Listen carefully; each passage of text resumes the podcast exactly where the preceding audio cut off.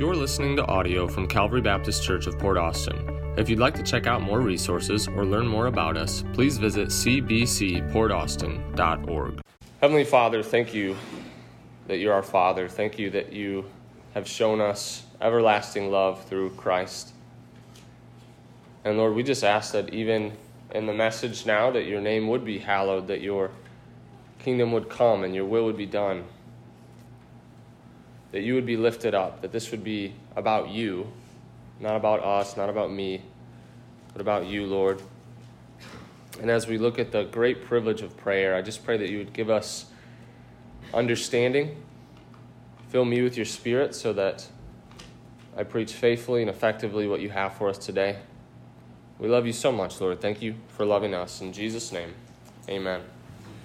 So as I mentioned last week, we began this series called Habits of Grace, and we're looking at the three time-tested pathways of prayer, the Word, and fellowship, okay? And last week we had the privilege of being in Matthew four, just a few chapters back, and we saw how Jesus um, actually led us out of slavery, um, similar to Egypt, okay? He, he led us out of the slavery of sin. He led us through the wilderness of this life, and he's going to lead us into the promised land one day. Um, we looked at that a little bit, but then we focused on how Jesus used the Word of God Um, as a priority in his life. And so so we um, had a good time with that. And I told you last week not to be overwhelmed because I gave you like four or five different tips on how to get in the Word. And it was like a lot. And if you try to do it all at once, you're like the guy who goes to the gym and just kills it. And then he's sore for two weeks and he's good for nothing. And so we don't want you to feel that way with these, these different methods that we're talking about this in this series. But I do want you to get started. Get started with something. And so last week I challenged you, just try um, for every day, just try five to ten minutes a day to just start to read through a book of the Bible. And I think you'll be amazed at what the Lord does with that small little habit that you implement in your life. And so we, we looked at Christ's use of the Word last week. Today we're going to look at his use of prayer and how he was a man of prayer. But before we get started, I just want to ask you a question. How many of you sometimes struggle with consistent prayer? Go ahead, raise your hand, okay? All right, look around. Keep your hands up. Let's look around, okay? All right. You don't you don't have to lie. God's not like, we haven't talked in weeks. What do you mean? Like, you don't have to lie. He knows, right? Okay, so I wanted you to see that because, first of all, it shows us that this is a struggle, right? And we all struggle with it. Um, and it's probably due to the fact that there's spiritual warfare mixed in. Satan doesn't want us to pray. And so there's it's weird, right, that we can watch a movie and just be glued to it, and I mean, just watch it for two hours straight and be like, oh, I wish it was, was longer, and then we start to pray, and like twenty seconds, we're out, right? It's it's weird that that happens, but I think there is a, a warfare dynamic there, but I also wanted you to see um, that you're not alone in this struggle, that it's common, that we all struggle with it, okay? We are human, and so I'm not going to pretend like I have some magic bullet for you today, all right, that's going to take away all your problems with prayer, but I do want to give you a really practical Um, help today from the Word of God that I think will help you um, build a more consistent prayer life, okay? So that's kind of what we're going to be focus, focusing on. And I think what's interesting when you study the life of Jesus is that he did a lot of amazing things. I think we can agree um, to that. Uh, obviously, the, the biggest was the fact that he, he took our sins to the cross. He paid for them completely. He was buried. Everybody lost hope. And yet three days later, he rose triumphantly to conquer death, hell, and the grave. And he offers salvation to anyone who will turn and trust in him. Um, that's an amazing reality. Um, but besides that, he did do a lot of things in his life. He, he um, let's see, I have a list here. Um, I was like, which ones do I write down, right? Because there's so many. He healed the lame. He gave sight to the blind. He fed thousands of people with a Lunchable, right? Um, what, and what's interesting is, as as we could keep going, um, but I'm looking at the time, I'm like, we, we're not going to, okay? But what, what's interesting is that we don't have any records in the Gospels where his disciples were like, Jesus, can you teach us how to feed thousands of people with a Lunchable? Right? Like, we don't have those questions like, Jesus, can you show us how to give sight to the blind? Like, they didn't ask that. We just, I mean, they might have, but we don't have a record of it. But what's really interesting is we do have record of them coming to Jesus and saying, Jesus, can you teach us how to pray? In Luke eleven one, it says, now Jesus was praying in a certain place, and when he finished, one of his disciples said to him, Lord, teach us to pray. And you know, I, I think what's interesting about that is that the disciples could look at Jesus and they could see this inseparable link between the power that he had and his prayer life. I think if they were to look at Jesus and say, yes, he's God in the flesh, and, and they didn't fully understand all of that, but, but they could look at Jesus and they could say, it's got to be his prayer life. We've got to learn to pray like Jesus. That's, that's what stood out to his disciples. Okay? And, and I'm sure the other things stood out too, but they didn't ask about that. They said, Lord, can you teach us to pray? And what's awesome is that he does, and then they wrote it down, so he's teaching us to pray as well. Okay? And so, so what I want to do is I want to, want to look at how he taught his disciples to pray with the famous model prayer here in Matthew six. Now in Luke eleven, he, he gives a very similar one, but we're going to look at the more... Um, The, the more one that we're, we're more familiar with. That's the word I was looking for, familiar. All right, um, and, and I want you to hear a few verses before we jump in. In Mark fourteen twenty-three, it says, after he had dismissed the crowds, he went up on the mountain by himself to pray. And when evening came, he was there alone. Then in Mark one thirty-five, it says, and rising very early in the morning, while it was still dark, he departed and went out to a desolate place, and there he prayed. And then in Luke five sixteen, it says, but he would withdraw to desolate places and pray. And so we have this record that Jesus was a man of prayer and that his disciples saw it. I mean, in, in Mark, I've always been fascinated that he rose a great while before day while it was still dark. Like some of us will do that for the things we care about. If you're a hunter in here, right, you'll get up real early while it's still dark. And you'll go and you'll get ready to hunt. If you are a lady, maybe it's Black Friday shopping. You'll get up real early for that. Okay, I don't know. Okay, um, you can you can fill in the ladies part there. But you get my point. We get up early when we care about it, right? And Jesus got up early. But but here's here's the part that really blew my mind a few years ago when I was reading it. The night before, it says the whole village was at his door. And he was healing mir- and doing all these miracles and, and all these things. And, it, and they were there until like evening time. So he had a really busy late night the night before. But the next day he got up early because he knew he needed to spend time with his father, father because that's where the power was going to come from. And so I want us to learn from Jesus here to be people of prayer. Imagine what would happen in our families, in our neighborhoods, in our church, in our, in our country if we would devote ourselves to prayer. And so I want to look at prayer today in Matthew chapter six and verse nine. It says this, Jesus says, after this manner therefore pray ye, our Father which art in heaven, hallowed be thy name. Thy kingdom come, thy will be done, in earth as it is in heaven. Give us this day our daily bread, and forgive us our debts as we forgive our debtors. And lead us not into temptation, but deliver us from evil. For thine is the kingdom and the power and the glory forever. Amen. Or as a good Baptist would say, amen, right?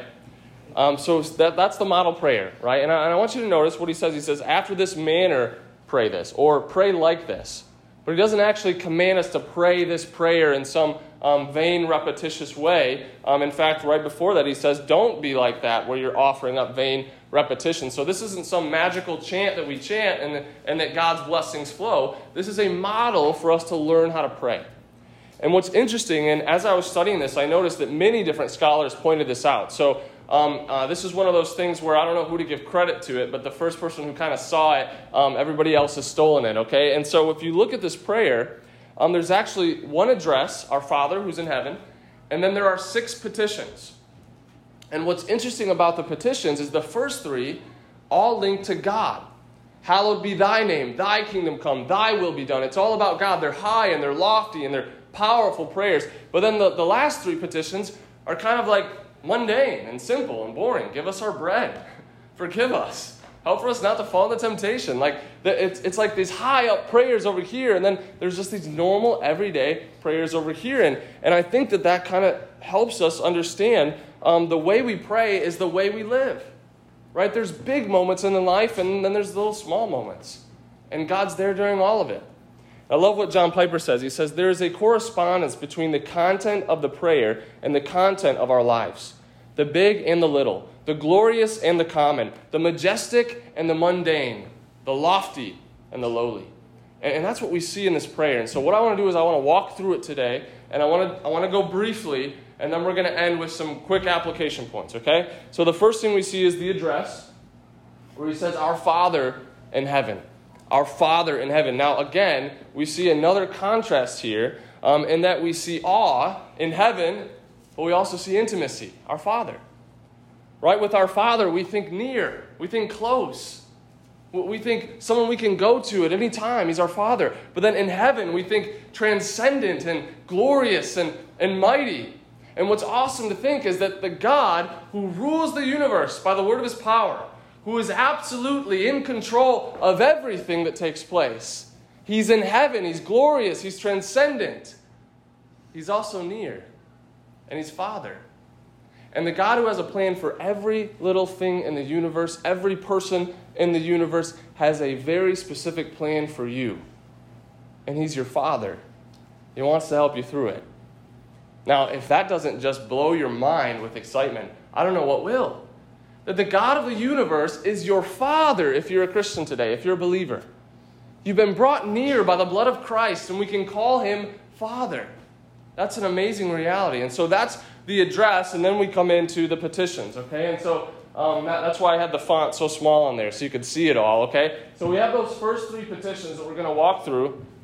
And again, these are kind of big and lofty and and mighty, and sometimes, if we're honest, they don't really hit home for us because they don't really they don't really kind of help us in our everyday life, at least we don't think. But I want to show you that's not the case um, after we walk through them, okay? So the first one is, hallowed be thy name. Now, to hallow means to set apart or to dedicate as holy. Okay, so as God's children, we want our Father's name, which, again, in Bible times, the name had, had to do with the person, okay? So the name was the person. So we want God to be esteemed, reverenced, made holy, dedicated, consecrated, valued, treasured, glorified, okay? And so what we see in this prayer is that Jesus is actually putting his finger on the purpose for which we exist and everything exists. That the name of God, that God himself would be glorified and honored in our lives. What a way to start your day. Father, would you, would you hallow your name today? Would you glorify your name in my life today?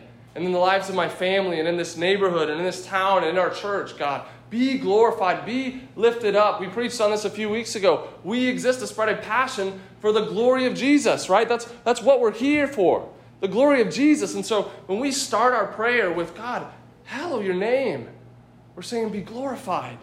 Spread a passion for your glory in my life and the lives of others. That's the first one. Next, thy kingdom come. Now, the kingdom of God is actually Um, a massive theme in the Bible, and, and I would actually argue it's the theme of the Bible. Like, if, if you had to pick one theme of the Bible, I would say it's the kingdom of God, the rule and reign of God, okay? And, and so you see God's people in God's place, under God's rule in the garden, and everything's perfect, and then what do they do? They rebel against God's rule. They say, we want to do it our way, and, and it wreaks havoc and sin into the world, and And what he does, he promises that someone's going to come and, and he's going to conquer Satan. And, and, and that takes us all the way to Christ, um, who is that person who ushers in the rule and reign of God. And he, and he teaches us to pray that God's rule and reign would be manifested in the world. Okay, so again, this, well, what does this mean? Well, let me kind of bring this down a little bit um, simpler for you. With this request, we're asking God to push back the darkness. You know why our world is broken today? Because we rebelled against God as our king. We said we want to do it our way. But when we ask God, we want your kingdom to come. You're a good ruler.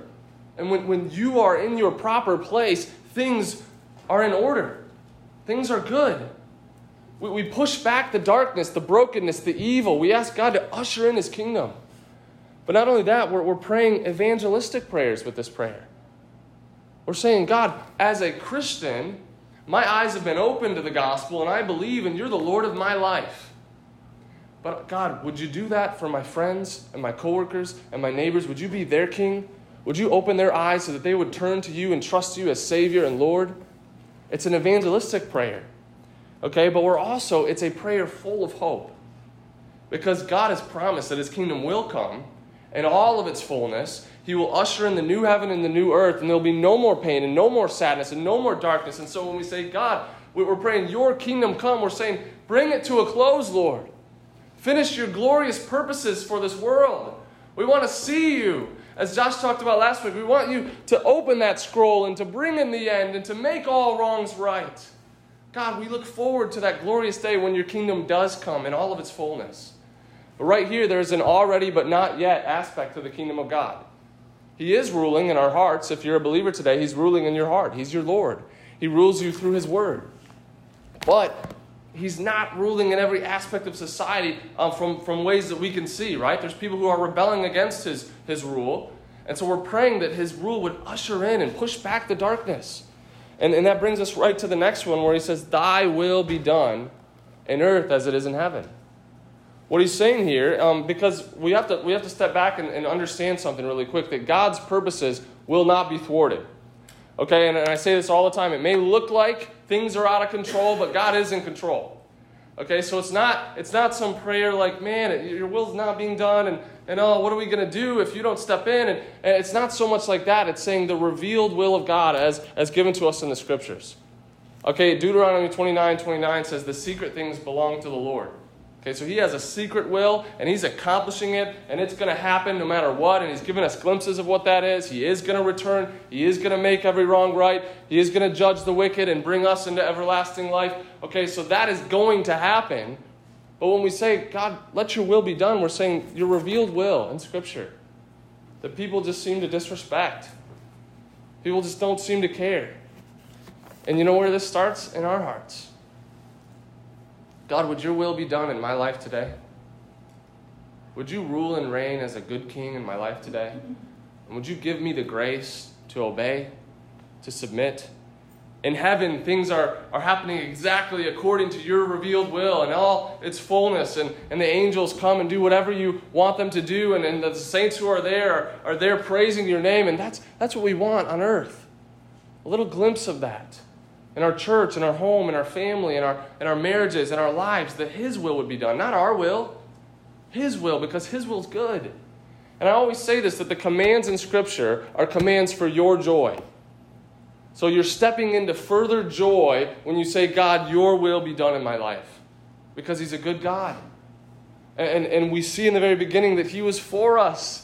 Man, they had everything, a garden and, and marriage, and, and things were great, and, and it was awesome, and they had this relationship with God. And the moment they rebelled, thinking this is where fun is, this is where pleasure is, this is where goodness is, everything fell apart.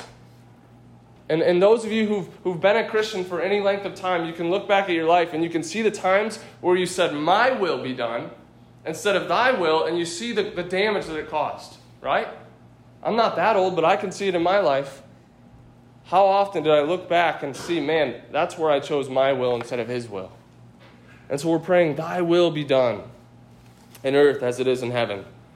And then we get to the nitty gritty, okay? So let me just back up really quick. When he says, hallowed be thy name, we're saying, God, be glorified in my life and the lives of others. When we say, thy kingdom come, we're saying, Jesus, rule and reign as a good king. All right, so Kanye West helped us out here a little bit with that album, Jesus is King, okay? Some of you, that went right over you. Some of you are like, oh, okay, I see what you did there. Um, I'm not necessarily saying anything about Kanye. I'm just saying Jesus really is king. That's true, okay?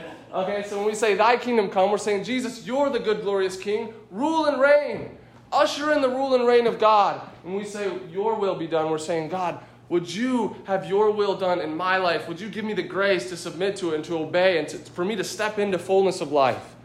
Okay, so they're big and they're glorious and they're lofty. And in a way, what we do is we skip these, right? And we jump right into, God, I need bread. God, my bills, how am I going to pay my bills? God, would you forgive me? God, uh, God, I just, I need your help with this. God, I, I seem to keep stumbling into sin and temptation. And we want to go there, but what happens is it shrinks us. Okay, I quoted John Piper earlier. Um, he in this in this sermon, and I and I read and studied, and, and and honestly, there's so many people that I need to give credit to for this sermon, but I can't even begin to. But but John Piper's sermon on this text is great if you want to look it up. But he says what we do is we tend to attack those small things first, and it shrinks us down. And all we can see is the bills. And all we can see is the relational problems. And all we can see is the, is the temptations in our life and the struggles. And if we'll back up and we'll say, God, would you be glorified through this financial struggle? Would your kingdom come and your will be done through this relational conflict that I'm having? God, I don't know why I got this news from the doctor, but I know that you're a good God and you're in control and that you can use this for your glory and that you have a purpose in this and that you've promised that all things work together for good. What, what Jesus does here is he gives us an indirect attack to these little problems by, by pulling us back and letting us focus on the big and the majestic and the lofty. And so if you'll start your day and you'll pray through this, man, it'll, it'll kind of put some weight in your boat, right? When you pray, God be glorified, let your kingdom come, let your will be done. Those are big, lofty prayers to, to start your day with. And then when you do run into trouble and you don't have bread, or you don't have food, or there's, there's more month left than there is money, right? When that happens, we can pause and say, God is in control. He's got this. It, it anchors us, okay? So, so those prayers do have relevance to our life, even if sometimes you don't feel it. God's a good God, and Jesus taught us to pray this way, so let's pray this way. But don't neglect those others. He also teaches us the next three, so let's look at them. Give us this day our daily bread. Ask for your physical needs. Notice it doesn't say give us this day our daily prime rib, okay? Okay, just the basics, all right? We don't need to be rich, okay? It's not a sin to be rich, but we don't need to be rich, so we're praying for needs. God, would you supply my needs? And another thing to notice is that these three actually anchor um, or actually uphold or help accomplish the first three. Like, right, we, we want to live with those glorious purposes, but our feet are still on the ground, and we still need bread. And, and, and sometimes I joke about this, but sometimes we feel like, oh, we're so spiritually dry, and I just don't have this desire to pray, and I don't have this desire to be in the Word, and, and, and oh, God, what's going on? And it's like, eat a sandwich, right? That, that helps a lot of things. Take a nap. Right? Have a Snickers bar. I think someone mentioned that last week in the prayer. You're not yourself, right, when you're hungry. Okay, we do need bread. We, we do need physical things. I, I talked to someone once a few months ago, and, and they were telling me that they don't like to ask God for things. They, they think it's not good to ask God for things. That, that They, they kind of have a nobler view of prayer. And I said, that's just not biblical. Ask. You have not because you ask not. So ask for your bread. Ask for your physical needs. During this part, I tend to pray for, for strength for the day, for energy, that I would make my day matter, that, that I would have the, the strength and energy to, to live for God's glory. Next, forgive us our debts as we forgive our debtors. Again, this we have to see this lens through the cross, right? We're not, we can't say our Father if we haven't trusted Christ. If you're here today and you've never trusted Christ, I know there, there's that Christmas song that says, Santa knows we're all God's children, but I'm sorry, that's just not true. We're not all God's children. We're all creations of God, but only those who have trusted Christ. So let me just explain this really quickly. You're born bent towards evil, separated from God because of your sin. And yet God pursued you in the person of Christ. Jesus came. He lived the life you could never live. He died on the cross for your sins. He rose from the dead, and he says, if you will turn and trust in me for salvation, I will save you. I will restore fellowship with you and your Creator. You can step into fullness of life, and, and, and you can, you can become children of God. And so we have to see this whole prayer through the lens of the cross. So if you're here today and you've never trusted Christ, I would plead with you that you do before you leave today. It could be a simple childlike prayer like, God, I know I'm a sinner. I believe that Jesus died for me, and I'm asking you to save me. As simple as that. But then when we say, forgive our debts, we know that he will because of the cross, right? And, and so we're not, we're not getting saved again. We're still his children. We're restoring that fellowship. I joke about this um, a lot, but if, if I were to go home um, to Caseville and slash my dad's tires and, and punch out his windows, I mean, I'm still his kid, right? But there's not very good fellowship, okay? He might come out and start a fight. I don't know, okay? But, we're, but what, when we come and we say, God, would you forgive us our debts? We're not saying, can you make me your children again? We're his child. We're just restoring that fellowship. God, I, I blew it today.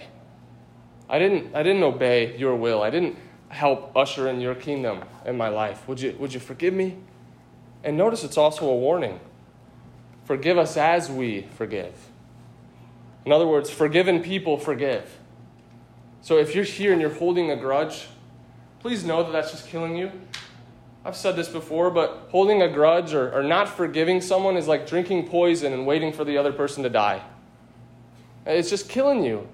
And a lot of times they don't even know that you're holding a grudge. They're living on their happy little life, and you're over here just, ugh. But, but just know that, that not only is that shrinking you and, and just distorting your whole life, okay, also know that if you're not willing to forgive, I would seriously consider the warnings in Scripture that you may not be a child of God.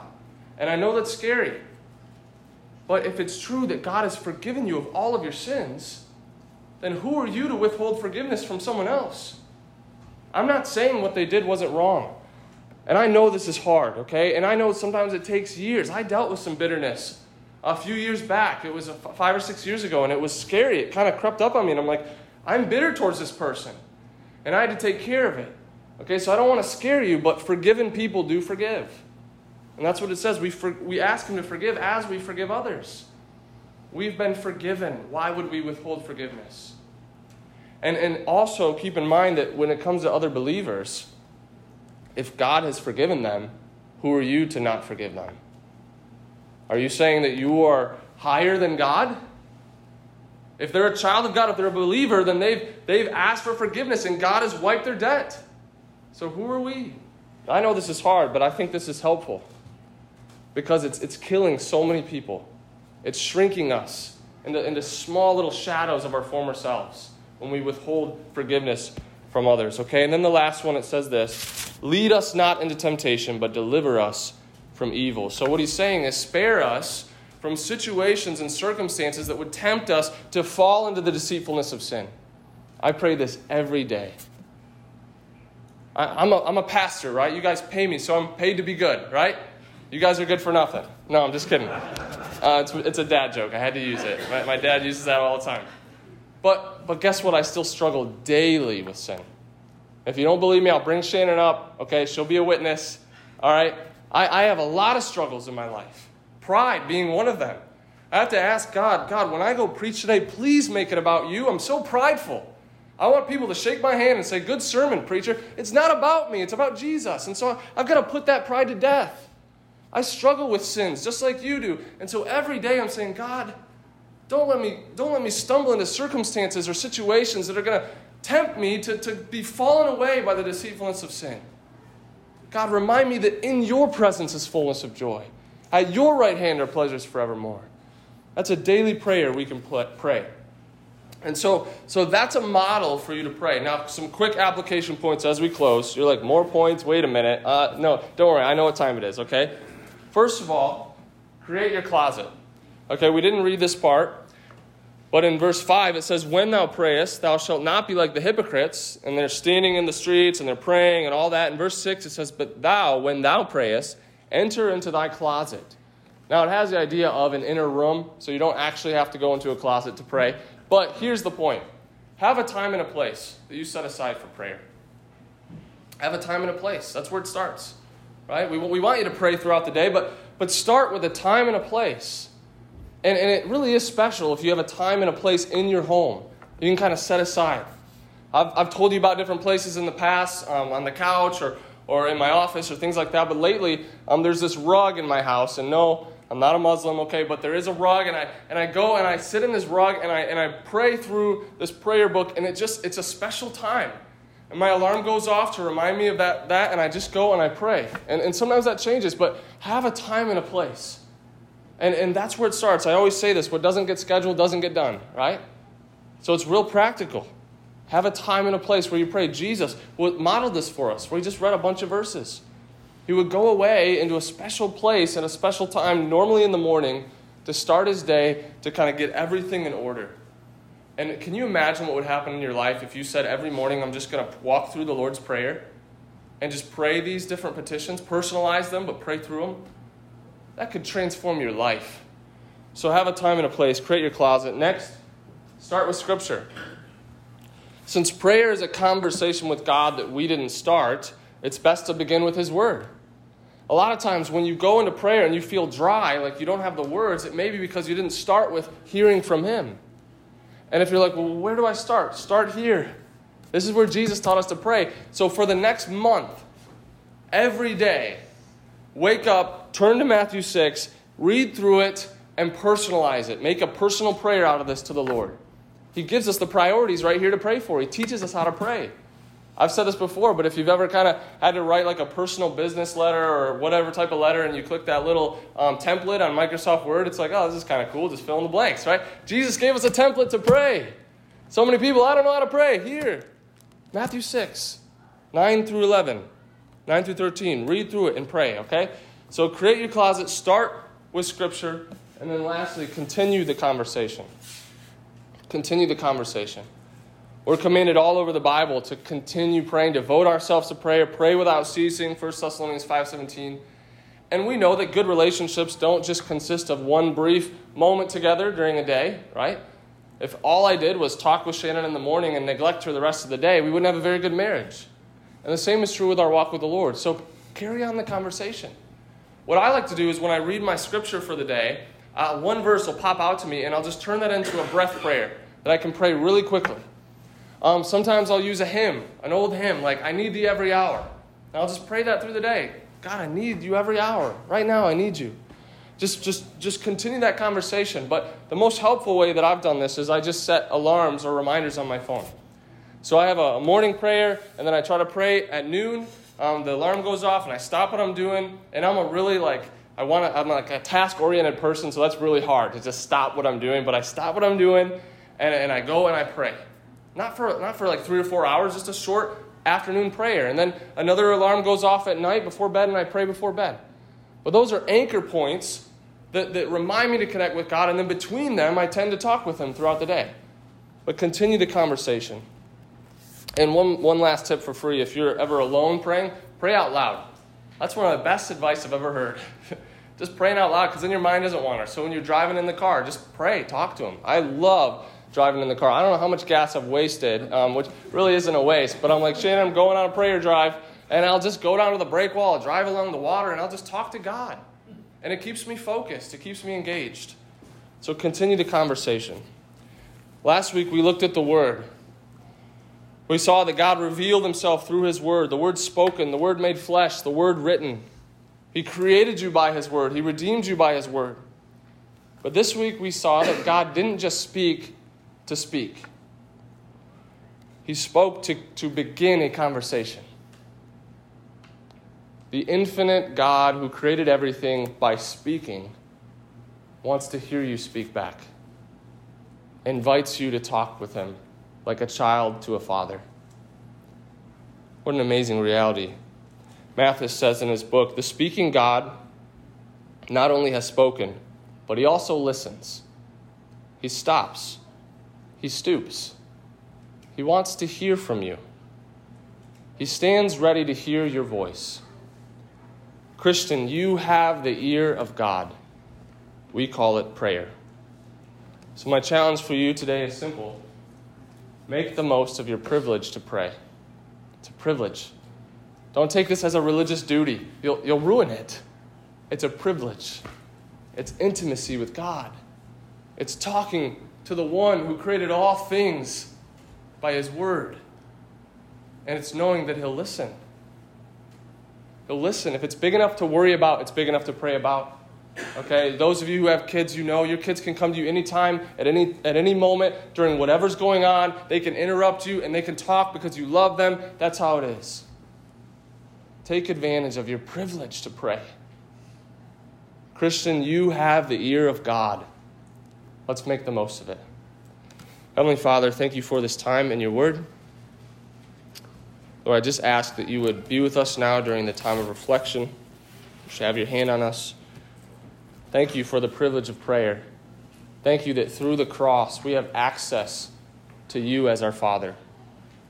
We love you, Lord. In Jesus' name, amen.